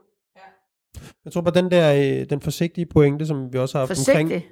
den forsigtige hypotese, ligesom Nå. med MeToo, at sige, det, det findes ikke på samme måde om 10 år, for så er alle de der KFA'er gået på pension, ikke? Og Lidt åbne, ligesom øh, Dansk Folkeparti's vælgere. At, Ja. øh, ja. De, de findes ikke om 10 år. Nej, nej, men det, det der, det vi sidder nu og laver sådan lidt pioneer work, det bliver... Men tror du, det er sådan, øh, vi, lige for AK, nu har vi inviteret hende ind, ikke Anna? Så Ja, vi skal lige høre hende faktisk snakke. også Hun lige lade mig og- snakke lidt, nu lige når jeg elsker mig. det her. Så øh, det der med det der age privilege, du sidder og turnerer rundt med, mand, ikke? Kom så. Nej, jeg tror faktisk, at øh, jamen, jeg tror, der sker noget andet. Øh, der, der er både noget i forhold til, at øh, min og din generation, Lasse, og, og ned efter, nok øh, gennemskuer hele medie-reklamebilledet på en helt, helt anden måde, og sætter nogle større øh, krav til, en, øh, til sådan, øh, gennemsigtighed. Altså, og der er også noget med influencer, som vi har været vant til, og øh, har proppet alt muligt ned i halsen på, og sådan lige pludselig nu, der gider vi heller ikke glo på deres Jamen, mærkelige de cremer. Og, mediekritikere, ikke? Jamen præcis. Så der er sådan på en eller anden måde en... Øh, altså, de mennesker, eller 15-årige i dag, er jo meget bedre til at gennemskue øh, sådan alt, hvad der foregår i, i, i sådan... Når folk vil proppe noget ned i halsen, tror jeg, de kan mærke det og se det meget bedre, end vi kan. Det tror jeg også. Men, siger boomerdamen, magt korrumperer. Og vi, mister, vi holder ikke op med at give mennesker magt øh, og penge. Så jeg tror ikke på, at det sådan helt forsvinder. Og nogle af dem, der er unge, og altså I ved jo, det ved jeg ikke, det er sådan en floskel, at man starter som ordentlig, altså du ved, og tror på menneskeheden og kæmper, og så jo ældre man bliver, så finder man ud af, what the fuck is, life is about. Så der vil, jeg tror stadigvæk, der vil være mennesker og virksomheder, der lever på den, på den gamle måde. Mm. Så det kan godt være, at vi kalder det gammeldags, så det kan godt være, at de bliver bedre til at, at, være, at lave noget transparent. Ikke? Men der er stadigvæk nogle virksomheder, det vil altid være, der kommer til at, at have, have Ja, eller brug også for så det. bliver det næste, at man øh, laver en eller anden kommunikationsmetode, som foregiver transparens, men Ja. som ikke er det. Eller Ja, du ved sådan, der alt bliver altid Der bygget et lag ovenpå. Noget, ja. Ikke? Ja. Så jeg tror ikke, at selvom jeg er gammel, så bliver jeg arbejdsløs på krise, og, og, og, og vi bliver arbejdsløse i podcastverdenen på at sidde og call. Det tror jeg heller ikke, men jeg Nej. tror bare, at der er ligesom en, jeg kan bare, altså Ja, jeg, der er der er bare en brud. modreaktion, Ja, er- øh, og det synes jeg er super, Ja. super fint og meget, meget sundt, fordi den der, øh, altså det er jo sådan nogle øh, Lars Lykke spindoktorer, der lidt har sat, øh, øh, øh, altså sat tonen for, hvordan man har lavet kommunikation de sidste, hvad, måske 10 år med deres øh, byråer rundt omkring. Og jeg tror bare, at, øh, at der er en yngre generation nu, der gerne vil gøre tingene anderledes, og, øh, og som arbejder mere for, i godsøjne, det gode, eller gennemsigtigheden, eller hvad man skal sige, som synes, det er det ordentlige at gøre. Ja, ja, og der, og, men, men, men det siger jo noget om, når sådan en relativt yngre konsulenttype der for øh, Ulsing og Børstemand. Øh, Ulsing. Ulsing og Børstemand. øhm, det var, vi toger rundt i navne i det her. Altså det der med, han skriver til dig fuldstændig sådan legit. Om han vil jo gerne gøre far Jeg troede, glad, vi havde en aftale. Jo, jo. Ja, jamen, jeg ved godt, at han tænker, vi ikke er ikke noget af det her, der er, der er, hun har ikke fået et opkald, uden at det er sanktioneret af nogen af, af dem. Nej, det er det, jeg mener. Er Så det er, af det dem. er jo... Jeg, er faktisk, jeg synes faktisk, det er synd for ham. Altså, jeg, jeg, øh, selvfølgelig kan han godt selv øh, sige fra og sådan nogle ting, men han har jo lært det et sted. Eller sådan, Ja, ja, altså. men jeg siger... Ja, ja. Men, Ja. ja. Jamen, det er synd. Ja, ja, det er i hvert fald synd. Det er også synd for Christian Beach, jo. Ja. Han er jo også bare en lille Nej, mand, ikke synd for ham, men det godt, er... hvad du mener. Han er i hvert fald... Men det, prøv, del det er faktisk det der, du har fat i der, ikke? Det, du har fat i lige nu, det er noget af det, jeg synes er det allerstørste problem. Det er, mennesker, man har haft en eller anden personlig Ja. ja. forbindelse til, det, dem, har, dem beskytter man Ja, mere. fordi jeg kan bare altså, mærke- sådan, sådan har jeg det. Altså, sådan har Ja, jeg det. Men det de der, de der folk, der nogle gange, hvis de skriver til mig og siger noget sødt, jeg har mødt dem, jeg forstår Ja. ja. deres sag, så begynder jeg også at blive, så får jeg sværere ved at sidde i det her Men- program og gennemsvin dem til. Ja, Men det er jo relationen. Ja, altså, men det er jo det. Det er jo det. Men der, der må den anden part jo heller ikke misbruge den. Nej, det er jo nej. den anden part, Men- øh, der misbruger den. Jeg trækker det tilbage med, at det er synd for ham, fordi han forsøgte faktisk at misbruge en relation er med mig. Det Ja, det, men jeg siger bare, at du Ja. ja. kender ham lidt. Jeg aner ikke, hvem det er. Jeg, jeg køber slet ikke den, men det er synd. Og det, det er jo for den, den lille relation, I har. Ja. Den får du alligevel, den får han alligevel... Øh, Men det er jo fuldstændig rigtigt, det I Ja. siger. Det er jo ham, der, Ja. der skal skamme sig, og ikke mig. nej. Eller sådan, altså og det er ham, den der misbruger en det relation. Nok, du synes Det, det er jo det, ja, han det er ligesom, da jeg sad her i det her program, og Peter Goldman, han stævner os på 40 sider, eller Ja, i og du sidder og synes, det er synd for og jeg, og jeg sidder og tænker på, jeg kender hans baggrund, og jeg har, mødt, og jeg har haft meget med Peter Gold at gøre, eller relativt meget med Peter Gold at gøre. Og det kan jeg jo mærke, når jeg sidder og laver det program. Ja. Havde det nu været at Christian Bitt, som jeg kun har mødt nede på det lokale pizzeria i Skovs Hoved, altså, fuck det. Ham kender jeg overhovedet ikke, men Peter men... Gold kender jeg, og det betyder noget, når jeg sidder og laver det her program, for jeg har, jeg har du ved, kørt til kørt lange bilture med ham og alt muligt andet. Men prøv at høre, det betyder også, det kan jeg lige godt, og nu taler jeg ikke om sådan en personlig øh, konsekvens så meget, men en, i hvert- slet ikke privat i hvert fald. Jo mere jeg laver af det her, jo mere vendeløs bliver jeg. Føler jeg. Det gør man. Og det er jo ikke rigtigt, fordi der er alle mulige, der synes, det er fedt og sådan noget, men jeg føler mig sådan lidt alene. Ja. Det gør du da også der, når du caller. Du kigger på alle dem, der siger, du er fandme i orden. Men der, er- du ved også, der er en masse, der synes, du er et svin. Jeg ved da også, at der sikkert bliver gravet ja. på snavs på Ja, mig lige nu. ja. Ja. Jeg har da siddet og tænkt sådan, Ja, okay, vi hvad fanden har jeg rent og lavet det af har lort? Vi, der, Ja. vi har en hel time ekstra med det, når du er gået. Ja. Kan vi, kan vi, ja, præcis. Hvad har du fået gravet frem om? Var der ikke noget med... Hvor må er det? mange. det, det er- Ja, Jeg har også været på stripklub, og så siger jeg ikke mere. Nej, men er det ikke rigtigt? Og, Jo, jo. og derfor altså, skal man virkelig holde sig ren, og virkelig Jamen, det, snakke og der er med også, andre mennesker. jeg har da også tænkt på, at hvis du en dag fucker op, ja. Altså så er jeg jo nødt til at øh, gå et eller andet, i, øh, så, og sidde sammen med Lasse her og sige, hun er fandme også en idiot, og hun har gjort, altså det er jo, det er jo Det er sådan, helt sikkert mig, der kommer ned. hvis man er idealistisk på den måde, vi er idealister, er- så, øh, ja. så er man nødt til at gå planken men, ud. men så kender vi jo egentlig, altså jeg, nu lyder jeg dum, men hvis jeg fucker op, så er du jo, og dig og Lars måske de første, jeg vil gå til, ja. Ja. altså, på den, go- altså med, med en form for erkendelighed, tror Men jeg. jeg- Eller ja. erkend, ikke erkendelighed. I Men jeg, jeg, erkendelse om, at jeg hjælper mig for fanden, men I vil jo kun hjælpe mig på en klangbund af, af en eller anden mere, jeg har erkendt. Det afhænger lidt af, hvad det er, ikke? vil jeg sige. Men jeg, t- jeg har faktisk tænkt meget over det i forhold til alle de der MeToo-dudes, ja. hvor at, øh, der lige pludselig er for eksempel en gruppe af sådan mandlige øh, øh, journalister og meningsdannere, der lige pludselig altså intet har sagt. Hvilket også virker bizart, når en af deres gode, gode venner, faktisk flere af deres gode venner, er blevet fældet i de her MeToo-sager. Og så med det der med, at man bare holder helt kæft. Det synes jeg er mega dårlig stil. Altså jeg tror altid, at hvis der var en, der var tæt på mig, så ville jeg have behov for at gå ud og sige et eller andet. Ja. Fordi jeg synes, det virker så hyklerisk og dobbeltmoralsk bare at lave sådan den der, uh, under jeg lukker mig Det, vi, lige er munden. glade, vi er glade for, at du siger det. Vores sponsor Hello Fresh, de er lige røget i total uvær i dag. Dem skal vi også. Men det er jo også en del af jeres troværdighed. Ja, vi det er det Vi der. er Altså, vi- det er jo ikke vi er sådan, vi sidder og diskuterer i 20 minutter, om vi skal sige noget eller ej. Ja, det er bare sådan, hey Anna, vi har et Ja. problem i morgen. Vi kan ikke sige, øh, det er mega fedt. Vi er Ja. nødt til at sige noget andet. Øhm, Skal vi snakke med noget professor? det skal vi. Vil du blive her, eller vil du... Ja, jeg går ikke hjem nu. Nej, fedt, fedt. Så må I smide Øhm, mig ud. Så skal, jeg skal lige ringe der. Det kan være, jeg, at du kan jo bare byde ind med jeg ham her. forlænger lige lejeaftalen på den mikrofon, så. Ja, jeg skal vel selv betale lidt for det. Der skal lige lægges lidt, ligesom det koster i kaffekassen. 200 kroner. 40.000 at være med i programmet. Uh. Men det har du sagt ja til. Vi har jo en aftale. Ja, det har vi. Ja, det er godt. Men så Vi kender kommer- jo også hinanden, jo, ikke? Det er også det, de siger, der er formanden for MeToo, næstformanden for MeToo, ikke? Her, Ja, ikke? og så Ja. Men jeg kan I virkelig godt Vil du være genkende- kasserer? Ja, det var en alle penge. ja, præcis. Ja, det gør jeg faktisk. Det er min historie. Øhm, nej, men jeg kan virkelig godt... Altså, jeg har jo både en, øh, en skulle jeg til at sige, en ven af huset derhjemme, det lyder forkert, øh, men, men En husven. Det, en husven, som titter forbi, når konen er ude at handle. øh, nej, men, øh, men sådan en, der faktisk er sådan lidt højt på strå i TV2, ikke? Vi har, og når vi møder... Er det Steffen Brandt? Nej, det er sådan her. Ja, ej, eller det er Merete Aldrup. Det er Mariette Eldrup. Øh, hvad hedder det? Nå, hvor det også, altså vi, vi nævner det ikke med et ord, Det her. når ja. vi er samlet. Nej, altså, ja. Der er ikke nogen, der lige siger, fordi de der, det er, bare, det, er bare, det er ikke blevet underligt. Vi taler bare overhovedet ikke om arbejde eller noget som helst mere. nu- Det er fuldstændig ukendt, at jeg har en podcast. ja. det, det findes ikke, når vi... Nej, øh, nej, men så når vi og så har jeg, jeg er jo faktisk ret gode venner med en, øh, en af direktørerne for en af de store lobbybureauer. Ikke? Og vi har altså ikke holdt frokost nu i overvis, vil jeg sige. fordi, fordi det- hvad fanden gør vi? Altså, ja. du ved, hvordan et eller andet... Og så jeg har det også, altså, jeg, jeg synes, det er meget svært, det der med, at man går og mødes med folk nede på øh, vinbaren, og lige får et glas, og lige står og snakker lidt, og alt muligt andet, og så skal sidde herinde bagefter. Fordi så føler jeg, at, at jeg bliver sat i en eller anden form for fængsel, hvor jeg har nogle rammer, fordi jeg har jo lige stået og snakket med den søde mand, eller søde kvinde, eller hvad det måtte være, og sige, så bliver det lidt svært at sige, dumme svin, ikke?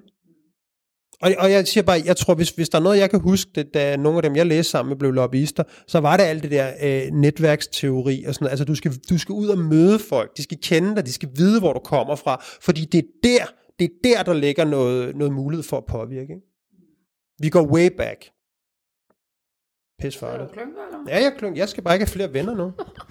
kan du i hvert fald få nogle af... Hvorfor kan du ikke få nogle af... Du bor... Jeg har. Altså, lad os sige, bor i for- altså det vildeste hus på den, den der vej, det er åbenbart det rigeste i hele fucking Danmark. Nå, men jeg kommer ud og skal af- gøre et eller andet. Gør rent. Gør Pas rent, ja. Og så ser jeg bare de kasser der, og vi, altså du ved, jeg har et lille bureau, ikke? Altså hvis jeg boede der, så lå der fucking visitkort og brochurer fra min Bix i de der postkasser, mand. Det er jo, det er jo, det er jo intelligentiaen inden for penge og magt, han bor.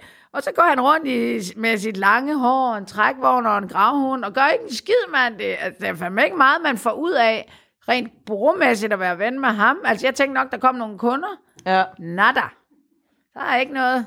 Han skal ikke have klænge. Når han går tur med den der hund, med alle de der CEOs, og du kunne da godt lige sige... Men Anna, hey, der er du jo også altså, i en helt anden liga end os andre. Det er sådan, hver eneste morgen, du har luftet din hund, så kommer du hjem med syv kunder, Ja, ja, og fordi et eller andet par nye sko, og en øh, mærkelig hat, og en ferie til Rodos. Altså. Jamen, jeg vil, der er jeg nok lidt mere kommersiel end jeg. Ja, Ja, det er rigtigt. Men Der jeg er prøver er bare at deklarere så godt, jeg kan. Gammel sælger. Ja. Ja, det kan jeg ikke finde ud af. Øhm, nu skal vi ringe til ham professoren. Vi har lidt mikrofonproblem, kan jeg se. Vi mangler en mikrofon til ham. Øhm, jamen Peter, jeg kunne egentlig bare godt tænke mig lige at spørge dig sådan helt øhm, overordnet. Lobbyisme i Danmark, kan du prøve at skitsere, øh, hvordan det foregår på et minut? på et minut. Jeg har brugt cirka øh, 20 år af mit liv på at skrive om det. Jeg er ikke helt færdig endnu. Nej.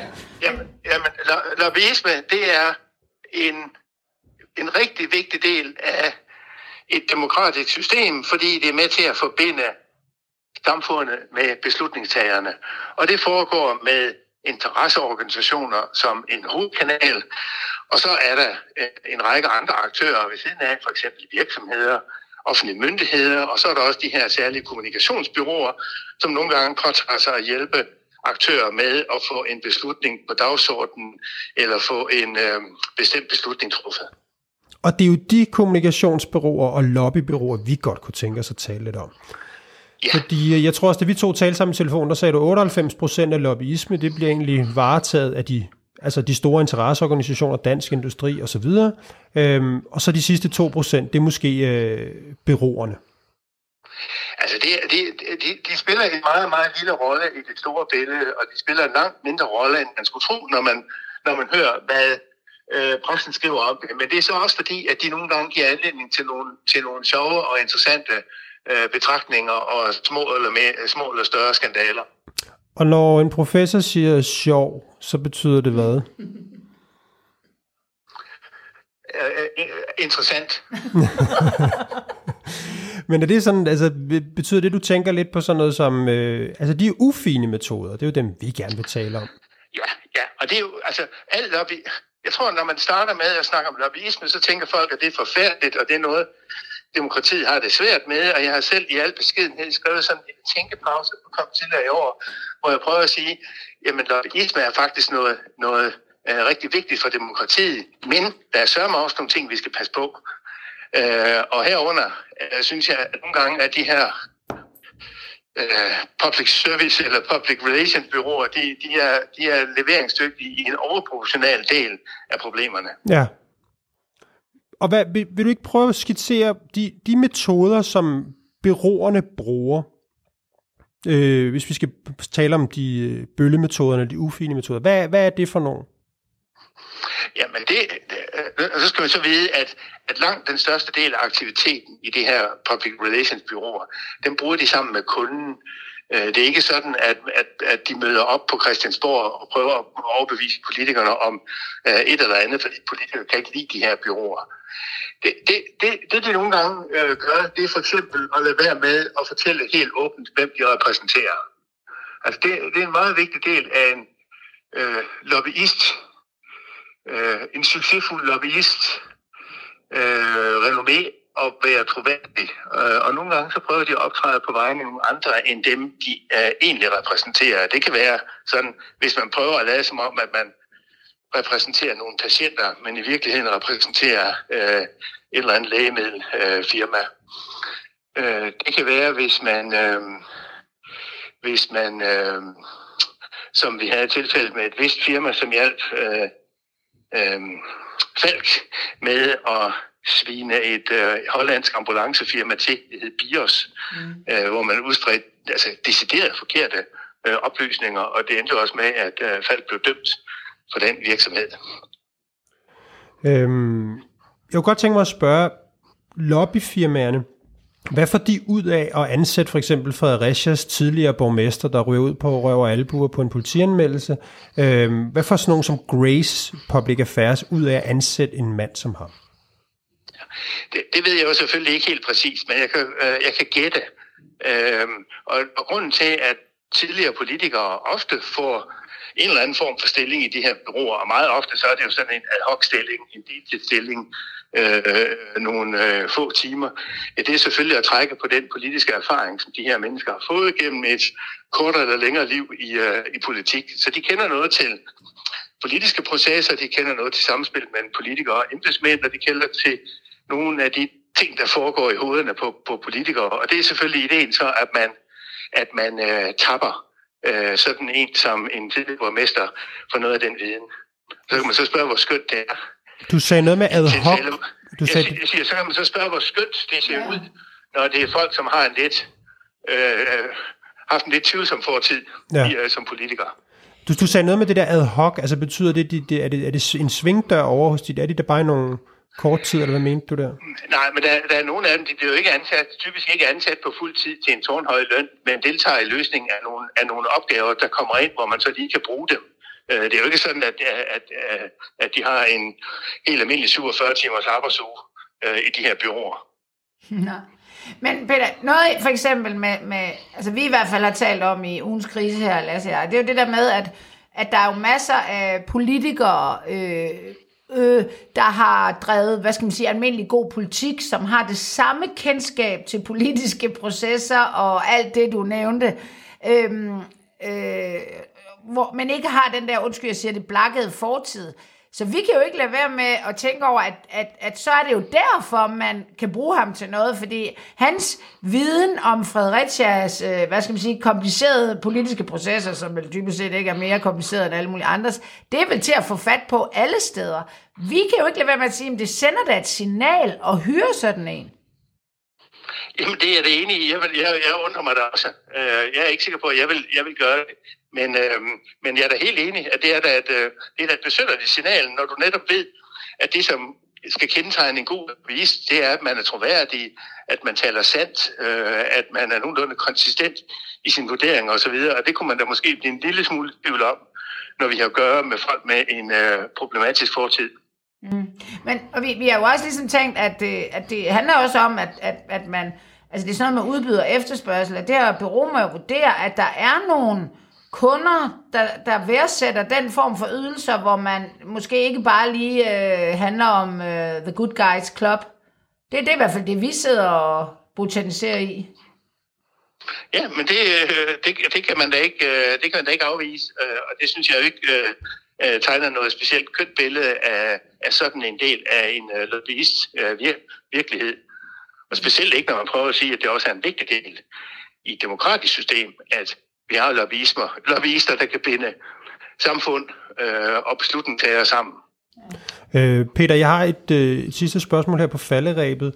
Øhm, kan man sådan lidt groft sagt sige, at øh, de her øh, PA-byråer, de ofte har de lidt, øh, hvad skal man sige, de sager, som ingen andre rigtig gider at røre ved? Jeg ved ikke, om man kan sige det på den måde, men de, men de har jo ofte nogle sager, hvor folk er kommet galt afsted på en eller anden måde. Øh, det er jo en typisk opgave, og hvor man så ikke kan få sin interesseorganisation til at gå ind øh, øh i, den, øh, øh, i den sag. Det koster sådan en, en, en helt speciel øh, opgave. Man har med lige, lige nøjagtigt et bestemt ting, man gerne vil få fokuseret på at bragt frem til beslutningstagerne, som ens interesseorganisation altså ikke, ikke vil røre ved. Øh, og, og det er der sådan set ikke noget problem i sig selv. Problemet det opstår først, når man begynder at optræde med tvivlsomme metoder og bruge øh, øh, tvivlsomme data, øh, optræde på måder, så det er uklart, hvem det egentlig er, man øh, optræder for. Og det tror jeg oftere forekommer i de her byråer, fordi de tiltrækker den slags kunder. det går ikke, hvis man er landbrug og fødevare, eller DI, eller DA, fordi så lever man altså af sin troværdighed, der skal, og, og den kan hurtigt blive sat over styr. Peter Munk Christiansen, tusind tak, fordi du øh, vil være med her på en telefon. Nå, men det var jo øh, professor Peter fra Aarhus, øh, der lige fortalte os lidt om lobbyisme i Danmark, og hvad bureauerne går og tuller lidt med. Nu bliver vi jo nødt til at tale lidt om Hello Fresh, synes jeg. Hvad med dit... Øh, plejer du ikke at indlede med lidt... Øh, Nå, jo. kom. Hello to the fresh you yo is. Åh, nu, den, Og jeg, jeg, har, jeg har fortalt Anna om, hvordan jeg sådan hver gang, når jeg går og hører det, og så hver gang du siger det der, eller synger det, eller et eller andet, jeg får det sådan helt, åh, jeg har bare lyst til at hoppe- ind i en busk og gemme mig, for jeg synes, det er så pinligt. Jeg troede ikke, jeg troede, du, du tænkte sådan, hey, er det der ikke en The Voice of a Generation? Troede du det? Jeg sidder jo helt boomeragtig og absolut arbejder lidt på den, men den vil aldrig arbejde. Men den krassede, den Jeg krakkelerede i stemmen lidt i dag, og det tror jeg varsler for The Voice of this Generation, at vi har en kombination af sponsorindlæg og, øh, og krisekommentering, eller hvad man skal sige, fordi øh, vores øh, sponsor, som vi jo ellers har talt så flot om, har skulle, er skulle kommet i problemer. Og jeg stod i søndags og lavede, øh, jeg unboxede skulle lige øh, til mine sociale kanaler, at jeg fik den der kasse, det var søndag, wow, det kører for mig, jeg skal ikke lave mad hele ugen, biler rejst, jeg, og William og jeg, vi skal bare sidde og smiske og sige hello freshios ting. Og så vil jeg lige til, så laver jeg også et totalt uh, Instagram-billede, hvor jeg lægger opskrifterne op, to hvidløg, og det kører, altså jeg har bare, jeg, det rigtige filter på, det ligner, det ligner Gud. Og så siger det bare, bip, bip, bip, bip, bip, bip, og så kigger jeg ind, og så er det bare folk, der begynder at sende mig uh, billeder af lorte opslag, hvor der står, hvad sker der med jeres sponsor, Anna T? Og jeg må sige, wow, og jeg lader være med at lægge mit super fede Instagram op, post op. Mm. Og så har vi så fulgt det, og jeg har lige fået nyt køkken. Jeg var også klar til Ja, det, du var det klar til at gå køkken i med lille. Hello Fresh kasse og sådan Ja, noget. og jeg har selvfølgelig også modtaget, øh, nede i kassen ligger der også det, jeg vil sige, noget af et andet lår, det er, eller bryst. Det ligger jo og svømmer rundt i noget sous vide fedt. Det er egentlig fint nok, posen er lukket, alt kører. Jeg ser sgu ikke lige på det datomærkning, men det er åbenbart det, der er problemet. Øh, og jeg får, altså der er simpelthen, øh, der skulle ske det, at de har sat en, en ny øh, der datummærkning oven på den gamle, øh, fordi det simpelthen har været nedfrosset. Og så, øh, så kan de jo så lige rykke øh, holdbarheden. Fordi det, når det er frosset, så kan det jo så være i fryseren, indtil det hiver det ud. Og, så, øh, og det er der selvfølgelig nogen, der har opdaget, og der er, selvfølgelig, der er også gået hul på nogle af poserne. Det er nærmest en anden sag. Men det, der er problemet, det er, at folk begynder at brokke sig og siger, what the fuck, det gider vi sgu ikke at Ja, have jeg vil mere også sige, gøre." altså hvis der er noget, der ligesom er, er no-go øh, her i tilværelsen, når man så må sige, så er det jo, at man tager en datomærkning, og så klister noget ovenpå. Ja. Det, det, det kan godt være, at der er mange gode forklaringer på det, men det ser ikke kønt ud. Vel? Nej.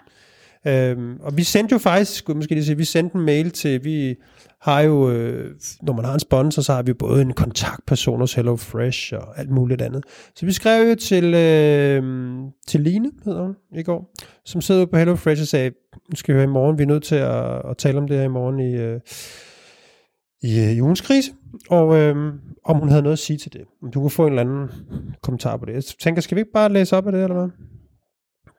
Hvad hendes kriserespons er. Ah, det, er det er en mail. Jeg håber, hun er okay med, at vi læser op af den.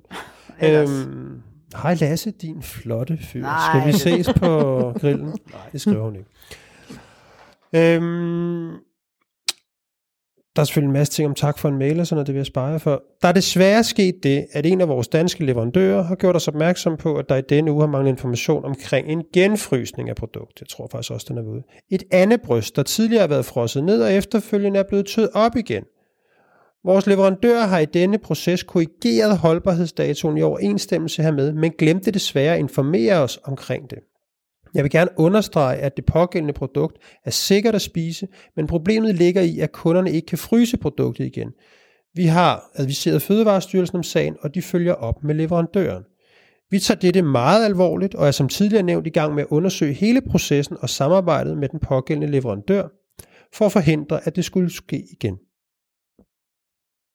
Så altså, hvad, hvad, tænker, hvad tænker jeg om sådan en krigsrespons? Vi kan jo Jeg prøve, vi, tænker- nu er vi jo AK med. Skal Ja, jeg tænker, jeg tænker allerede nu ikke, fordi det er jeres sponsor, så begår I den der fejl. Ved du hvad, så meget var der ingen andre, der var kommet til ord her i den her podcast.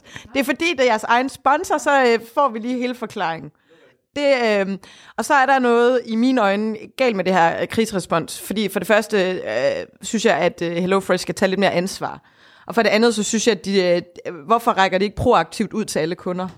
Det har de gjort. Okay. Hmm. Ja, det har My jeg bad. faktisk gjort. Ja. Jeg har fået en sms, men det er så en anden forklaring. Det er ikke en anden forklaring, men det er kun en del af forklaringen. Og det kommer til, når vi skal tale om, hvad der var med krigsresponset. Ja. Øh, så Og jeg er altså, man kan sige, enig. noget af den her er jo allerede ude på Facebook, i den der kommentar, hvor Ja, det hele starter. ja, altså, der der- er de- noget, noget af det her er allerede ude. Ja, og de er selvfølgelig- ude at krisehåndtere. Altså, det er men, nogenlunde men selvfølgelig er det rigtigt, hvad AK siger, at vi, vi, vi sidder her Ja. og, og lige lader dem komme af. Jeg synes, der nogle gange, så bringer vi jo også til folk, og jeg har ikke noget at sige. Det kunne være Jes Dorf, for eksempel. Han har også Ja. fået lov at sige noget. Og sådan, Ja. øhm, men, Ja, men der gik AK også lidt pointe. tid. Den var blevet diskuteret et par gange, inden Ja, ja, ja. ja. jeg står for lov til at sige noget. Om han, Nu er jeg her som han djævelens advokat. inviterede, sig, Præcis, han inviterede jo Vi også sig skal selv. ikke- Jo. Det skal lige vi huske skal på. ikke- Han er faktisk ikke engang også, der Ja. inviterede. Men altså, ja, og vi skal ikke sidde og forsvare os selv om, at vi tager den, så snart vi kan, og Ja. sådan noget. Så det, det er fair, men skal vi snakke om responset? Ja. Hvad siger I til det? Hvad siger AK? Hvad synes Ja. du? Jamen, jeg synes, øh, altså for det første, så er det jo bare noget mega lort, når det er noget med fødevarer og datomærkninger. Det, de har gjort, det er jo reelt set, at de taber deres troværdighed på no time. Og lige meget hvad, så er det deres ansvar. All the way. Øh, det kan godt være, at de har en leverandør, der har fucket noget op, men det er deres ansvar, Hello Fresh's ansvar, at være gatekeeper på, at det her ikke sker. Og det skal være i orden. Og, og jamen, jeg er fuldstændig enig, og det er problemet er med responset, det er, at man kan godt fortælle, at det er leverandør. Det kan folk jo dybest set godt regne ud, fordi det er nok ikke dem, der har nogle ender i baghaven hos øh, hovedkontoret på øh, HelloFresh. Men de tager ikke det overordnede ansvar. De siger ikke, det, kan, det her det Ja. er sådan, det er, men det er os, der tager det Ja. ansvar. Det, Ja. det siger de ikke. Øhm, Og det kan være, at Lasse vil fortælle om, du har vel, det har vel en idé om, hvorfor de ikke gør. Altså, De vil jo helst ikke fedtes ind i det. Det er jo det der, altså det, det er derfor man, og det, og det er en Men ikke dårlig... meget fair, altså nu bare lige... Nej, det er ikke fair. Nej, men det er ikke det bare er fair, deres ansvar. Ja, selvfølgelig er det deres ansvar. Selvfølgelig er det deres ansvar. Man kan også sige, forsøger de måske at scapegoat den lidt til en underleverandør ja. her, måske at Ja. sige, øh, men siger jo også, det er vi super kede af, vi skal, altså det er vores processer, den er gal med. Så på en eller anden måde, Ja, ja. tager jo ansvaret her og siger, man kan jo ikke gøre mere. Det er ikke fordi, de Ej, siger, den leverandør er for ulækker, men det er dem, der at har gjort det. om at sige, skriv nu, Ja, ja. det er vores ansvar. Og det er jeg enig med dig. Ja. Det er jeg enig med dig. Godt Jeg er enig med dig men man kan sige, logikken her, altså bare også hvis vi skal se på det der med, at der er hjerne, hjerte og hænder i kommunikationen, som alle, der har været i GK, har turneret Mm. rundt med. Ikke? Men det der med, at, man, øh, at, at det er der jo her, der er jo en logik i det der, der er foregået. Ja, ja. Den synes jeg, de kommer, den synes jeg, de kommer i mål med. Jeg synes sådan set også den der med, de er skidekede af det, det er noget lort, og der bliver sendt Ja, de lægger- det er vel den, de kalder, de den, er, sig den er så også fin ned, ikke? Fint nok, ikke? Øhm, og så er jeg enig med jer i, man kunne godt have skrevet sit eget ansvar måske endnu mere op, ikke? Så Jo, vi er og altså, jeg, kan, idioter, jeg kan da godt, hvis jeg nu lige finder den, den sms, de sender ud til kunderne, for den får jeg jo også. Øh, den sender de, øh, det kan jeg lige, jeg skal lige finde den, ja, det var sådan noget, jeg skulle have styr på. Her, den sender de i forgårs 11.14, hvad er det? Det er mandag. Okay, jeg tror, de, jeg ved ikke, hvornår de leverer de her ud, de sidste af dem, men lad os, det kan godt være, det er søndag, det tror jeg faktisk. Vigtig meddelelse angående. Anne Bryst sous vide. Desværre er vi blevet informeret af vores leverandør om, at produktet manglerne, mangler følgende information. Kan ikke genfryses. Tjek venligst din e-mail for at få flere oplysninger. Undskyld for ulejligheden. Dine Men den venner den, fra den, HelloFresh. den der er noget pis. Ja. Fordi problemet med den, det er, at den tager ikke stilling til Nej. det der med, at der er skiftet markat. Og det er det, der falder alle for brystet. Ja. Det der med, at det kan ikke genfryses. Det er også en vigtig information, men det der med, at man har skiftet den Ja. markat, og der kan stå nogle folk og fjerne den der, jamen det er sådan noget, "Åh, hvad sker der her, ikke? Men det der er jo reelt, hvis vi sådan skal være, det er jo det, de prøver at undgå. Det, der reelt er sket, det er, at leverandøren øh, har noget, noget andet bryst, som, som ikke er fersk. Det er frosset ned. Det kan man egentlig godt, så tør man det op. Så skal man selvfølgelig skrive, det kan ikke genfryses. Og det i sig selv, det gør vi jo for eksempel med varer, vi får fra langt borti stand. De har jo alle sammen været frosset ned. Det er jo ikke sådan, vi siger, det er fordi, det er dårlig kvalitet. Det er fordi, øh, det er nemmere at have med at gøre. Men det der med at stoppe det der nye mærkat på, hvor der nu står en dato, der jo er længere end den gamle, det er jo et rigtig træls signal at sende. Jeg bliver nok nødt til at sige, nu er jeg jo sidder, sidder jeg jo med sådan noget øh, supermarkeds øh, dagligvarekommunikation. Det, det, man må godt det her, tror jeg. Men der har jo bare været i Danmark, jeg tror de fleste øh, inde i hovedet, så bliver det noget med nogle kødskandaler. Ja. Ja. Og noget meget, meget Ja. gammelt kød, som har været overvis øh, Ja. gammel. Men jeg vil også sige, med den her type af shitstorm, der er det tit, og sådan er det jo, når, når det er med enten dagligvarer, eller øh, hvad vi nu kalder det her, øhm, lidt hist op og kom herned. Ja. Altså folk hisser sig op Ja. ja. momentant. Der bliver måske skrevet en masse grimme ting ja. på Facebook-siden. Lad os se, hvor mange der melder Ja. ja. fra. Selvfølgelig er der nogen, der, der falder i svinget. Det gider de fandme ikke, det her. Men øh, hvis man har været glad for produktet ellers, så, så falder man ikke Vi fra på det. grund af det Præcis, her. du har fuldstændig ret. Det er en Det- forgængelig Ja. shitstorm. Det jeg også Ja, ja, det er det, fordi... Og der er dem, der falder fra, det, det er også dem, der har fundet en, øh, en Jamen, jeg bruger, tror også, den opfylder, kriterierne til, noget, at, den opfylder kriterierne til at være sådan en rigtig shitstorm. Ikke? Altså, du har både det der meget ulækre billede, du har de der to datomarkader, altså du har sådan en meget visuel side på, øh, du har et meget visuel side på det her, ikke? Og så, men så er det jo sådan en ikke, den, den stråler jo ikke ind i et stort problem for HelloFresh. Det er ikke som man siger, øh, underbetalte arbejdere, øh, nogle frygtelige lagerforhold, de sælger økologi, men det er slet ikke økologisk. Eller noget. Det er den der med, der, der er sket en, en, en ompakning, det kan ikke genfryses, fødevarene er fuldstændig sikre at spise, okay, så er vi lidt rolige. De igen. skriver også et sted, det, det står ikke i den, men jeg har set, øh, det er måske på nettet, at de skriver, øh, at det er øh, den her, det er leverandørens skyld, kan man sige, og at vi får et produkt fra. Det må være det her andet slagteri, tænker jeg det er. De går meget ud af, at det er et produkt for ligesom at, at ramme skaden ind og ja. Sige, det har ikke noget med vores svinekød eller oksekød at gøre. Og jeg tror nok, hvis jeg sad som, øh, vi har jo hele tiden sagt, også da vi lavede aftalen, de kunne bare ringe for et godt råd. Det har de sjovt nok ikke gjort. Vi ville faktisk være gratis på det. Øh, og det ville jo også egentlig have... Altså dybest set vil jeg som, som brand have ringet ud, når man har et, en sponsor, der beskæftiger sig med krisekommunikation, så vil jeg faktisk have informeret dem som de første. Ja. Ikke? Så vi ikke selv skulle sidde og rode rundt i det. Men de har da været fuldstændig lagt ned af henvendelser. Ja, ja. Men Og der så- må du hæve dig lidt op en gang Ja, imellem, ikke? ja, ja. ja, og ja ringe præcis. til en livline, Ja. ja. der måske kan se det udefra. Men også, jeg tænker bare lige, at det, der ville kunne gøre, at det her stak af nu, det var, at en eller anden fra lageret eller Ja. ja. pakkeriet sagde, Ja. ja. det er meget tit, det sker Ja. det her, at vi Ja. ja. som medarbejdere bliver bedt om at stå og pakke Ja. ja. øh, pølser og Ja, øh, oksekød og alt muligt et andet. produkt, der lige ikke skulle Jamen, med præcis, altså. ja. Men det er det, der er ved at ske med GLS nu. Ikke? Der har været Jo. den der, hvor de, en, der hvor kører de rundt og kører siger, åh, rundt." fuck det, who cares? Og nu er det sådan noget, nu er det et kæmpe problem, hvor der der er gamle chauffører, der stiller sig frem. Så begynder den også at blive sådan symptomatisk for Ja. virksomhedens bedrift. Ikke? Jo. Og så begynder den at gå ind. Det er det samme med nemlig en chauffør, der har pisset en flaske, who cares? Men når det er sådan noget med dårlige forhold over hele linjen, og en Nu masse er derfra- kommunen ude og sige, det er sidste advarsel, de har ikke reageret på det der intervar shit. Så, så HelloFresh skal simpelthen stramme op. Det, der er deres øh, fordel lige nu, det, er, altså, det virker lidt som om, vi havde jo tjekket, de, de har ikke haft flere, nogen af dem. Så de skal eddermame isolere den her og sige undskyld. Og så vil jeg i hvert fald, hvis jeg var deres rådgiver, så ville jeg sige, skulle ikke holde jer lidt for det der fucking and. Ja, og så lægge et der- eller andet lækkert i Ja. ja. næste kasse, Ja, sådan at alle får en eller anden jordbærkage, erkende, eller ja. en Gør whatever. noget, altså, ja. ja. Men den der, jeg bliver bare nødt til at sige, nu er det anden gang, jeg får det der sous vide an. Altså, der, der er et øh, kosmetisk problem. Det ligger, altså, det ser simpelthen ulækkert ud i sig selv. Sådan noget. Altså et andet bryst, de ved, hvordan det ser ud. Men når det er sous vide, så er fedtet smeltet af det inde i det der vakuumpakket. Det tror jeg, at mennesker, der befinder sig langt væk fra en stald, og altså fra sådan den mere, de synes, det ser ulækkert ud. Så det er det værste produkt, det kunne ske for. Fordi når man er inde på deres side, så er der sådan et billede af en, et forsløg, der er helt, øh, I ved, tørt. Det kan folk godt leve med. Det kan du også finde i Netto og i Lidl eller et eller andet. Men det her, det, det må det- ikke det er jo ske, også når du har sådan et, et på, på overfladen ulækkert. Altså, det ser simpelthen ulækkert ud. Jamen, jeg er enig med dig. De har jo også nogle helt andre... Altså, i og med, at alle varerne er udvalgt, altså der står Ja. nogen og vælger varen, du kan jo ikke selv vælge varen, Nej. så forventer du også, at det forestår, Ja. der kommer i din pose, det skal altså være Ja. friskt, ikke? Ja. Fordi ligesom, du vil heller ikke stå nede i netto, når jeg tager det brune. Jeg tager sgu da det brune, fordi det er det, der dør hurtigst. Det gør man jo ikke. Og det er, og derfor skal alle måltidskasser og frugtkasser, de, de, skal, de, de har et lidt faktisk et større problem end, øh, end dagligvarerbutikkerne, hvor du kan bare vende om på hælen og gå.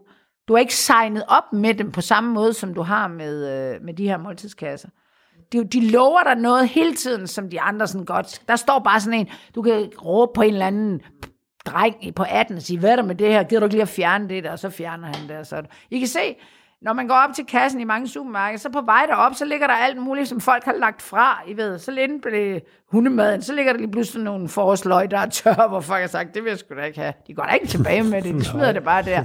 Og halvspiste sandwich, jeg har aldrig set noget Jeg giver dem altid bare tilbage ved kassen. Ja, det gør jeg også, fordi Jeg kan skal godt ikke finde på der. bare at lægge dem. Ja. Jamen, Nå, du er en øh. Ja, ja. skidt og knejs. Ja, jeg er faktisk ikke et godt menneske.